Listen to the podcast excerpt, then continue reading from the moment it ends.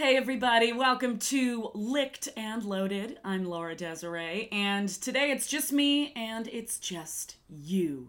Don't you love it? Mm, an intimate encounter with the great Laura Desiree. Well, it's actually you and the questions that you submitted to my most recent Ask Me Anything that I held on my Instagram. So, to everyone that replied, thank you, first and foremost. You have no idea how much it strokes my dick to see such a volume of reply. My ego feels fantastic when I see that in my inbox. Uh, however, a lot of the messages I received in response to my Ask Me Anything post were uh, not in the form of a question, they were in the form of a command for specific content. Uh, they were dick pics.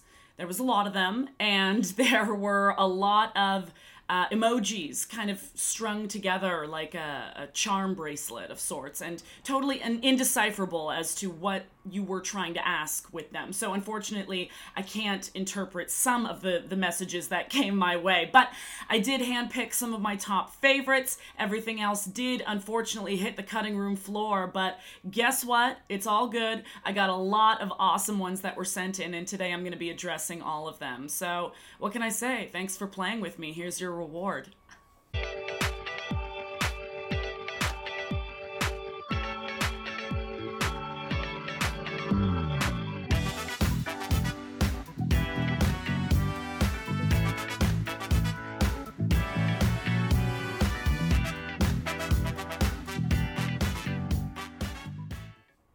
Okay, these are in no particular order. I should make that known right up front, right out of the gate. Uh, but starting it off, question one Have you ever fucked a fan? Give us the story. Uh, I'm so flattered. I sometimes forget that there might actually be a fan base out there for me. Um, so that's something that I have to grapple with on the daily. But um, honestly, here's the thing. I when it comes to people that I want to fuck, uh, when I see that starstruck glaze in somebody's eyes and all that nervous energy when they approach me, I can't really see you as anything other than someone to sell my content to. And that might sound harsh, but I'm allowed my own sexual preferences here in this world in today's day and age. And uh, that isn't a quality that makes me want to fuck you. It's a quality that um, makes me want to continue to sell to you. All I can say is that people who have fucked me turn into fans. People who have fucked me usually uh, are left with this this this very enchanting uh, call to explore me further and maybe check out what the hell does she actually do. And every once in a while that perfect chemistry of the the person and their specific preferences and the the segment or the piece of my art that they have landed on just kind of complement each other and they become super fans. So people usually develop into Laura Desiree fans and after fucking me is a very good way of putting it is is usually a great send off into becoming a Laura super fan. What can I say? I'm unforgettable. So, question one ever fucked a fan? Uh, give us the story. Answer one never fucked a fan. Question two What's your take on the stigma that all folks in sex work are broken, hurt, or victims of violence? I mean, this one still just drives me fucking crazy. I don't think that even holds up. I mean, has the whole OnlyFans revolution uh, and OnlyFans success and massive explosion of success during this pandemic taught us anything? I mean, these are not a group of people that are wounded, paralyzed, handicapped in any regard. Uh, they're no more uh, bruised, beaten, battered, and scarred and wounded than any other human on this planet. They are incredibly business savvy people. Sex workers in today's day and age, sex workers, you know, of of the ages, throughout the ages, sex workers at the very beginning of it all. We're talking serious bravery. You know, I can't imagine what it what it must have been like to be some of the first people making that decision to put a price on your body and put a price on your sexuality and then have a relationship that's comfortable to give it, to offer it as a service, while, you know, of course, still trying to maintain the mental sanity. All humans are trying to maintain their mental sanity. Um, and that's another thing that I want to really applaud sex workers for is the incredible strength it takes the incredible independence that it takes. I mean, sometimes you are the only person aside from your clients that knows you're a sex worker. I mean, that's one angle of it, truly. And so that does take a self reliance and a relationship with yourself that is like, nothing else in this world. And you go to war for it and you defend it. And you really have to be on guard at all times to ensure that you still love the person you are. That's a huge part of sex work. Because sex workers their ease today you know, I know we are nowhere near the level of acceptance for sex work that we ought to be. I mean, some people would say that we are policing it more than we ever have, and consequence and treatment has never been this extreme and this truly horrific for sex workers. However, the ease of being able to function and succeed within so many different varieties of sex work today. I mean, the the system of it, the industry has been built on the bruises, has been built on the calluses, and has very much been built on the scars of those before us. But do I think that sex workers are some kind of mentally ill group of people that are perhaps trying to survive some kind of a PTSD or a traumatic experience or some kind of a pain that uh, they are working through?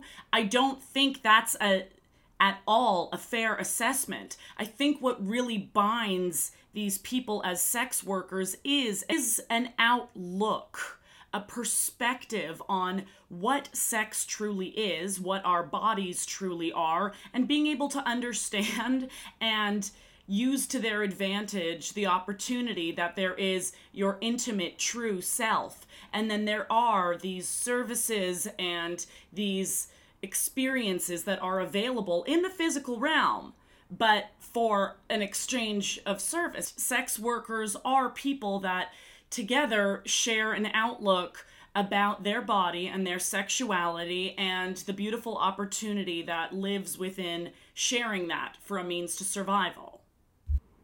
I do want to recognize that there is a very unfortunate side of sex work, and that is occupied by people who are forced into it against their will, against their wishes. And I do think that is a recipe for, yes, creating a broken person and a broken life, but that's also a criminal offense. In closing, I'll say sex work is a massive part of the fabric of society, and it always has been, and now more than ever. I'm not sure if those people who hold the opinion that it is such a rotten uh, and uh, abysmal and repulsive and illegal industry, I'm not sure that they are aware of just how common it is to occupy any of these realms and facets within sex work today. Whether you're camming, whether you're stripping, whether you're sucking dick through an agency or standing on a street corner. You know what I mean? There are so many different uh, avenues within sex work, and you would be absolutely blown away. At least those who those who are in denial of just how common sex work is today. You'd be blown away just how common sex work is today. Your barista at starbucks is likely selling her nudes and dick sucking videos. Um, your dental uh, hygienist you know that assistant that comes in? Yeah. You know she might be seeing some people on the side because she's able to hustle something for herself after having your wealthy clients come in for their cosmetic touch up There's so much traffic outside. Hold up. Hang on. Felt that backfire right in my clit. Uh, you seem like someone who's raring to go and in the mood all the time. Is this true? Not even close. I am raring to masturbate all the time. I just I know how to do it to myself so well. I am so reliable. It is clockwork for me at this point. Like I could really like I could bring that in on budget real close. Like if time's ticking down and I need a quick release, I can always count on myself. But I am not raring to go with another human being at all times. I mean, definitely when you're first, you know, in those early sexual years, you it's like a just collect them all experience. You have to absolutely try everything and you do have this sexual appetite. I can't explain it. It's like uh it's like a a, a rabies or something. Like you go rabid and you need to fuck everything, but then you get older and you don't have that hunger all the time. I mean, it ebbs and flows, you know, also being someone who suffers with depression and is medicated, it certainly does ebb and flow. But when I am in the mood for it, it comes on hard and strong. And I don't want to do anything else for the day. I might not eat, I might not brush my teeth, and I might not even want to leave the bed. I will dehydrate myself to the fullest during those days. You know what I mean? And I think that's like a bit of a, a junkie thing. I don't know. It's definitely a, a cokehead thing, which I have been in this life. And uh, you just can't get enough, and you need more, and you need more. And so, uh, yeah, you like things to the excess. If that's part of your personality type, then like stay away when it's my moon in Uranus or whatever. Next one uh, chicken or the egg question. Did sex work find you or did you find sex work? Uh, always curious, always had a fascination with it. I summoned it. I think I did. Like, I really do believe that when, you know, it started flirting with me in my life and a lot through my thoughts, it's almost like I summoned it and opportunities started unfolding or I was aware of them more. Like I could see that dimension, the dimension where only sex workers live, and I could start making connections uh, a lot quicker and and visibly. So I feel like I summoned it. It's something that I had been burning up with curiosity for, and you start getting these little hints in life, you know, when you realize the power of your sexuality or you realize the power of revealing yourself a certain way. And i mean physically like you know leaning forward in a push-up bra like realizing those little moments and seeing the power that they hold and letting your brain kind of go a beautiful mind and expand into all the potentials and outcomes in you know proceeding with this one little spark I definitely summoned it, and um, I wonder if anyone else feels that way. I mean, that's that's a weird question, but it's a good one, um, because again, I know a lot of people unfortunately do turn to it out of absolute necessity and desperation, and uh, we do need to be more responsible about making sure that sex workers in the community are in it for the right reasons and have been vetted by their peers for their sanity. And that's something that needs to be actively done throughout all of the relationships and the time that we spend in sex work. We need to kind of, I, I do believe that that's a responsibility in it, uh, especially if we want to see things change about the opinion of it. I love this one. As a performer, in what context slash situation do you feel most like your authentic self? It's so funny because in the early days of being a performer, you you are so blinded by how incredible every moment of being witnessed feels you know like when you're out on stage and some people would say well when i'm in the middle of performing whatever that might be i'm coming from a world of burlesque for those of you who may not know me. You know you're blinded for so long by just how different this feels than anything any thrill you'd ever felt in life. And so um you kind of lose your authenticity in that moment. And that period can go on for the first week of being a performer to your entire life. And maybe as you're choking on your spit in your final few moments, you know, you, you have this epiphany that, you know, that wasn't me being authentic. That was me being very impressed by all of the attention and energy of people onto me. But to answer your question, and this is why smoking marijuana before answering these questions just they become philosophies of life. Um, so, gosh, I hope you guys are getting through this okay. I'm trying to get through this okay. Uh, my most authentic self, I feel that that happens when I'm in conversation. It took me a while to get to that point. For a long time, I thought my authentic self was not um, a speaking version of myself. I was very excited by being, you know, um, a tall, flexible person that could make interesting shapes and move seductively. And, you know, there was so much more to unlock.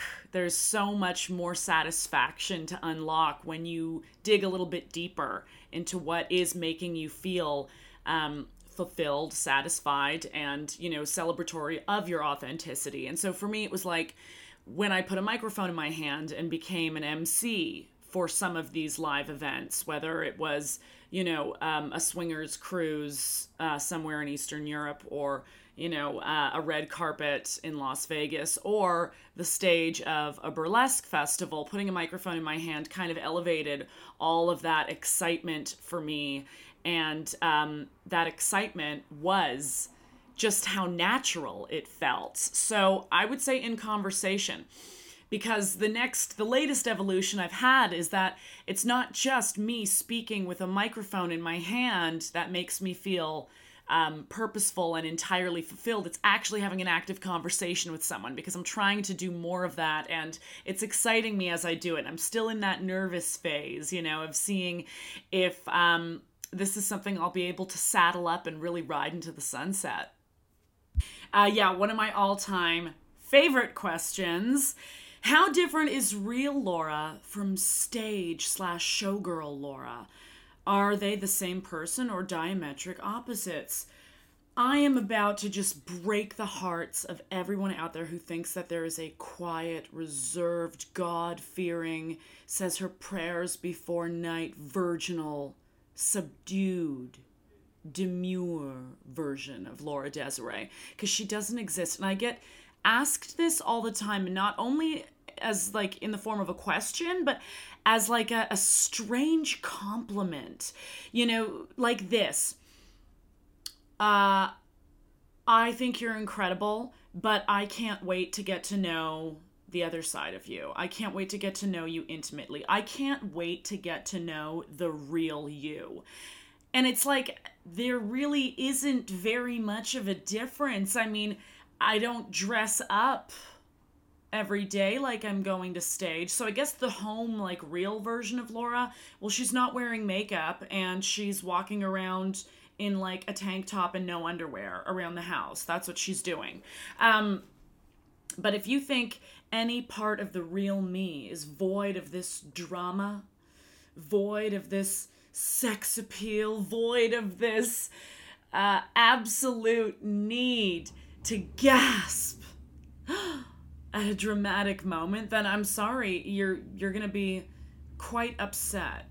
And this is how I've understood it in my mind when looking back as to what the root cause of all of this might be. And uh, I'm a motherless daughter, okay? I was raised by my father. My mother died when I was 10 years old. This was after she'd been sick for five years in and out of the hospital. And our dad, uh, and I say our because I'm also a twin, so um, our dad is left with raising these two 10 year old twin girls. And we watched so many movies. You know, we watched a movie every single night of the week. And that was kind of how we had together time in, and getting through all of what we had experienced. Like, we didn't necessarily voice all of our feelings and grief and all that shit, but we watched a lot of movies.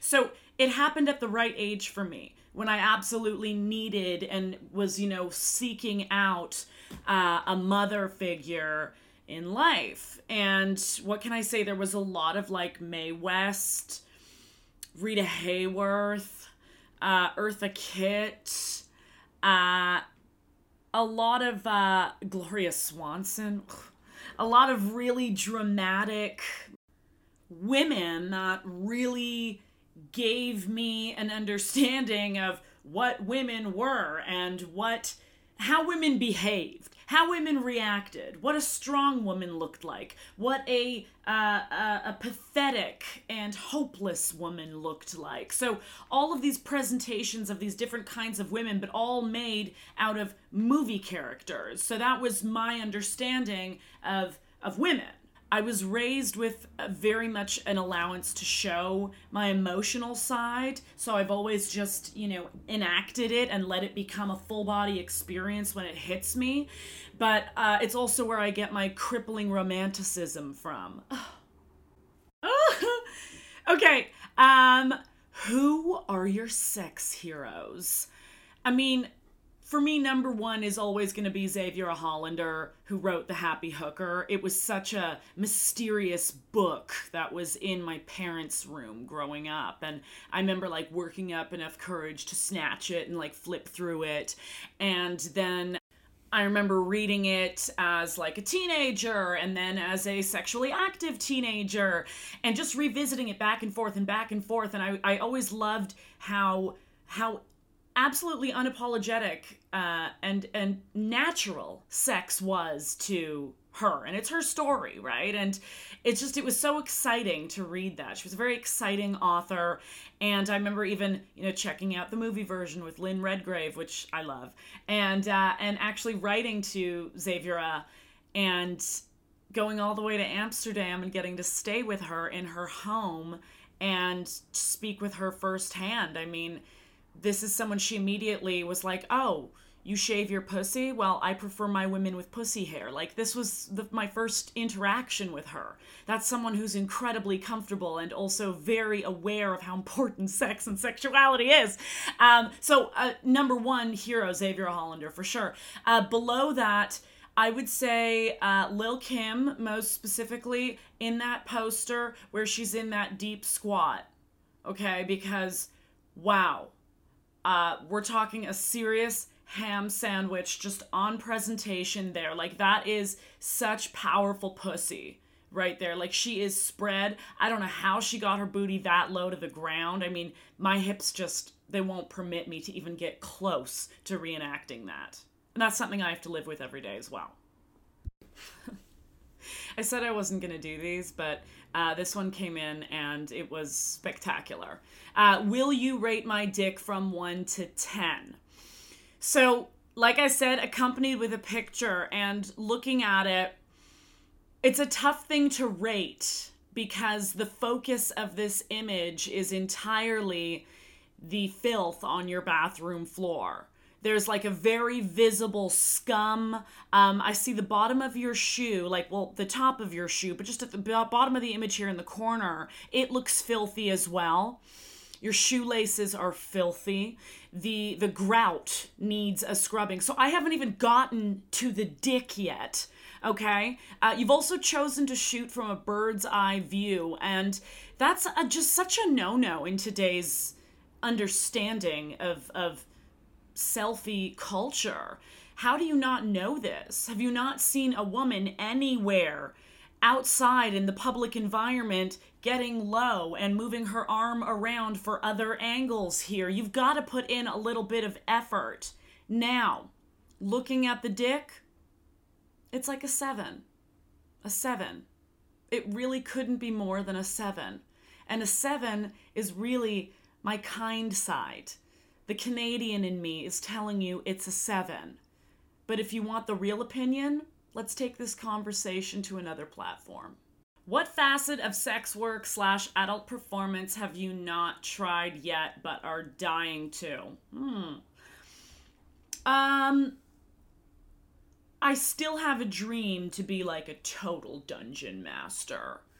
Uh, I I would really like to spend a couple hours a week totally decked out in all the leather and really just moving through each moment with a disappointment in some kind of submissive nothing below me. You know, like I would love to crack a whip down for more than just foreplay. So, Dungeon Master, one of these days I'm going to do it. What is the best way for a sex worker to foster and sustain true self love? Well, like I said earlier, looking in the mirror daily, having that staring contest with yourself, and making sure that there is a love, uh, a dedication to protect. That's important. If that starts wavering, if you're unable to make that connection with who you're seeing in the mirror, then drop everything immediately in that moment. Don't just push through, leaving that staring contest saying, well, we'll check in on this later, or I'm going to ignore this for now and continue down a path that is is making me question myself. I mean, freeze in that moment, okay?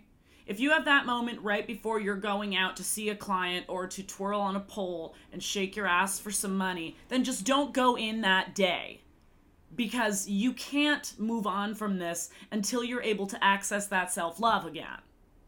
Because if you don't have that self love and that vision and understanding of yourself on your side, you're putting yourself out there to make decisions that aren't in your best interest, that aren't looking out for yourself. And that's your responsibility. You don't have to leave that reflection in the mirror like a fucking Dallas Cowboys cheerleader jumping in the air with excitement, kicking your knees up, you know, flirting with hundreds of thousands of people about how excited you are about yourself. That's okay. You don't need that level of enthusiasm. I just need you to agree that you do love yourself. You know what? You might not be feeling your hottest about it right now, but I love you and I'm going to go do something right now, but I love you. Do you have a Me Too story that you can share? As in hashtag Me Too. Don't tell me you've forgotten. Uh, well, I'll say this what I have learned is that sexuality and pridefulness in your sexuality is something that you need to be responsible for because other people have reactions to sexuality. And you need to be mindful that some people's reaction to receiving sexuality, sexual energy of any kind, may result in some very disgusting and unfortunate transformations, whether that's violence, whether that's a kind of mental manipulation that can be very painful and drawn out for a long period of time. Um, these are potential consequences. So you can't necessarily, to a T, have your radar like the fucking Terminator being able to spot every possible reaction someone's gonna have if you bend over in front of them, so to speak. So protect yourself for the potential that it could happen. Now, I'm not saying live your life in a state of panic and distrust but don't let yourself wander into a state that's being so naive that you are sleeping through that transformation.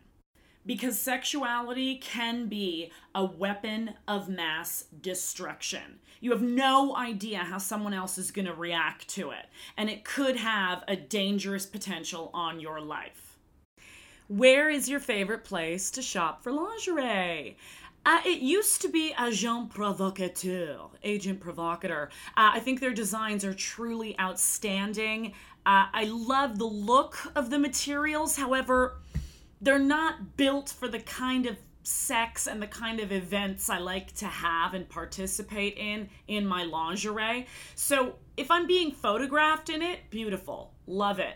In actuality, I require something that's a little bit more durable than guipure lace with a beautiful eyelash trim that is going to tear the second I extend my arms for a tight embrace, you know? And I'm not trying to come down on on the quality of them. It's like a very certain kind of experience you have with their lingerie.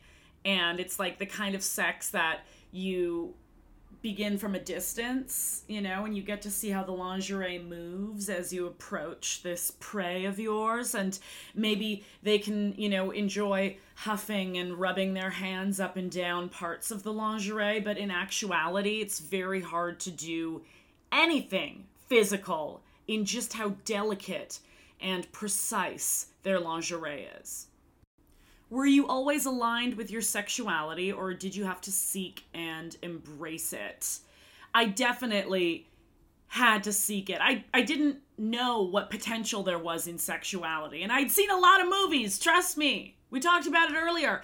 I had seen a lot of movies, and of course, I fell in love with sex being two silhouettes in front of Venetian blinds, backlit in blue, to uh, Berlin Take My Breath Away. You know what I mean? And it wasn't as multifaceted as I became to realize in the real world. And that's what really got me on this seek mission. But in that seeking, my God, to get to a level of truly embracing your sexuality, you've got to go through so much heartbreak so many embarrassing moments, so much ickiness, you know, rejection of all kinds, and uh, some very manic moments where you're being impulsive and you're not quite sure why you're pursuing this experience, but something's tugging on your fuck strings and you have to do it. All of that is a part of it. And so I absolutely I made a full surrender uh, in my early sexual adventures. I made a full surrender and, and everything was on the menu. And I think that is important. You do have to satisfy those curiosities in order to get to a level of embracing your sexuality. How else could you any other way? You won't feel familiar to any of these parts of yourself until you go and try them. What are your views on monogamy? Oof. Uh, this is one that I'm I'm still figuring out for myself. Uh, I don't believe monogamy is for everyone. For me, it feels very case by case. That's the only way I can explain it. Sometimes I feel that I want to have that access with someone so isolated from the world and untouchable and impenetrable for anyone else but the two of us. But another side of me wants to advance in all of the reward that happens in taking sexual risks and experimentation and whatnot. So I, I don't I don't know how I feel about monogamy right now. That's a tough one. Uh, I don't think it's fair to shame people that are in the current place of trying something a little bit different, meaning non monogamy. Uh, that's very new to the world i find i feel like that's like really new for the general public to start wrapping their heads around. Uh, which community slash industry slash group of people do you believe are the most sexually oppressed and why? I mean upper white class america. There's just been this system that's presented a group so much glory this puritanical fucking church driven mental state that requires so much denial at all times. And you have to be both vocal about it and, in many cases, practicing of it in your own personal, intimate understanding of yourself. And that builds a very unhealthy relationship with sexuality but everybody wants to keep being those people. Everybody sees that as the person they're supposed to be, right? That's the dangerous part. I'm a woman in my 50s, recently divorced after having the same boring sex for 25 years. Where do you suggest I start my late onset sexual discovery? Um, masturbation. I hope you're doing it. I hope you've started trying other ways to attain that climax. Like, we got to shake it up now. We got to bring some gadgets into the bedroom. Let's put some new synthetic experiences on your pleasure hunt. You know what I mean? Can we start there just so you can like understand how much uh, um, how much option and variety there is out there for your pleasure And I would start honestly with masturbation, and toys are a great way of exploring you know other sensations that you might enjoy. You're in control of those toys. Um, you don't need to rush into having sex with the next hot-blooded person out there. Honey you're now free to proceed and choose your own adventure. So start searching for porn that interests you you know find like search words things that you don't even need to string together a sentence or know what a specific genre that there is out there, but start taking note of the things that make your pussy throb. You know, hairy chests, big dicks, small dicks, hard fucking, ass eating, whatever it is, start saving those little search words each of those are like little breadcrumbs, you know, that are taking you to a big house of candy. And guess what? You're going to walk up to the front door, and congratulations, you own the place, bitch. What's something about yourself that would surprise most people? Never an easy one, because, like I've said, and as you should know by now, I wear my heart on my sleeve, and this is very much me. Um, it was met with shock when an ex girlfriend of mine saw me take a tampon out of its paper and twirl it in my mouth before inserting it. I didn't think there was ever anything wrong with it, with that method of lubing it up, getting it ready for the ride. And uh, she looked at me and said, I don't understand. Isn't that like the one time of the month that you wouldn't need more lubrication down there? And I mean, of course now I have this hang up and I'm I'm thinking at all times is this just something strange about me does no one else do this i lick my tampons before putting them in that's something that you probably don't know about me ah last one what do you think the sex industry could do to appeal to more lesbian viewers uh show real lesbians the entire business is displaying one kind or one presentation of lesbian, and that's a woman who is sexually appealing to a straight man. And that's wrong. Uh, lesbians are hoping to appeal to lesbians. so we need to see and have that visibility on the screen and show the sex that they have unless I'm missing a certain website, in which case, please tell me where I can find some hot butch action. Ooh, so that does it. Thanks so much, everybody, for sending in all of these awesome questions and all of that interaction. Like I said, you know how to make me feel good. Make sure to never miss another Ask Me Anything opportunity by following me on Instagram. My handle is Laura X Desiree. And also make sure that you're following Cam4 Radio so you can get all of the licked and loaded updates and episode announcements. Make sure to favorite, like, subscribe, whatever channel it is that you're listening to us on. And tune in because we'll be back with more Licked and Loaded. Bye bye.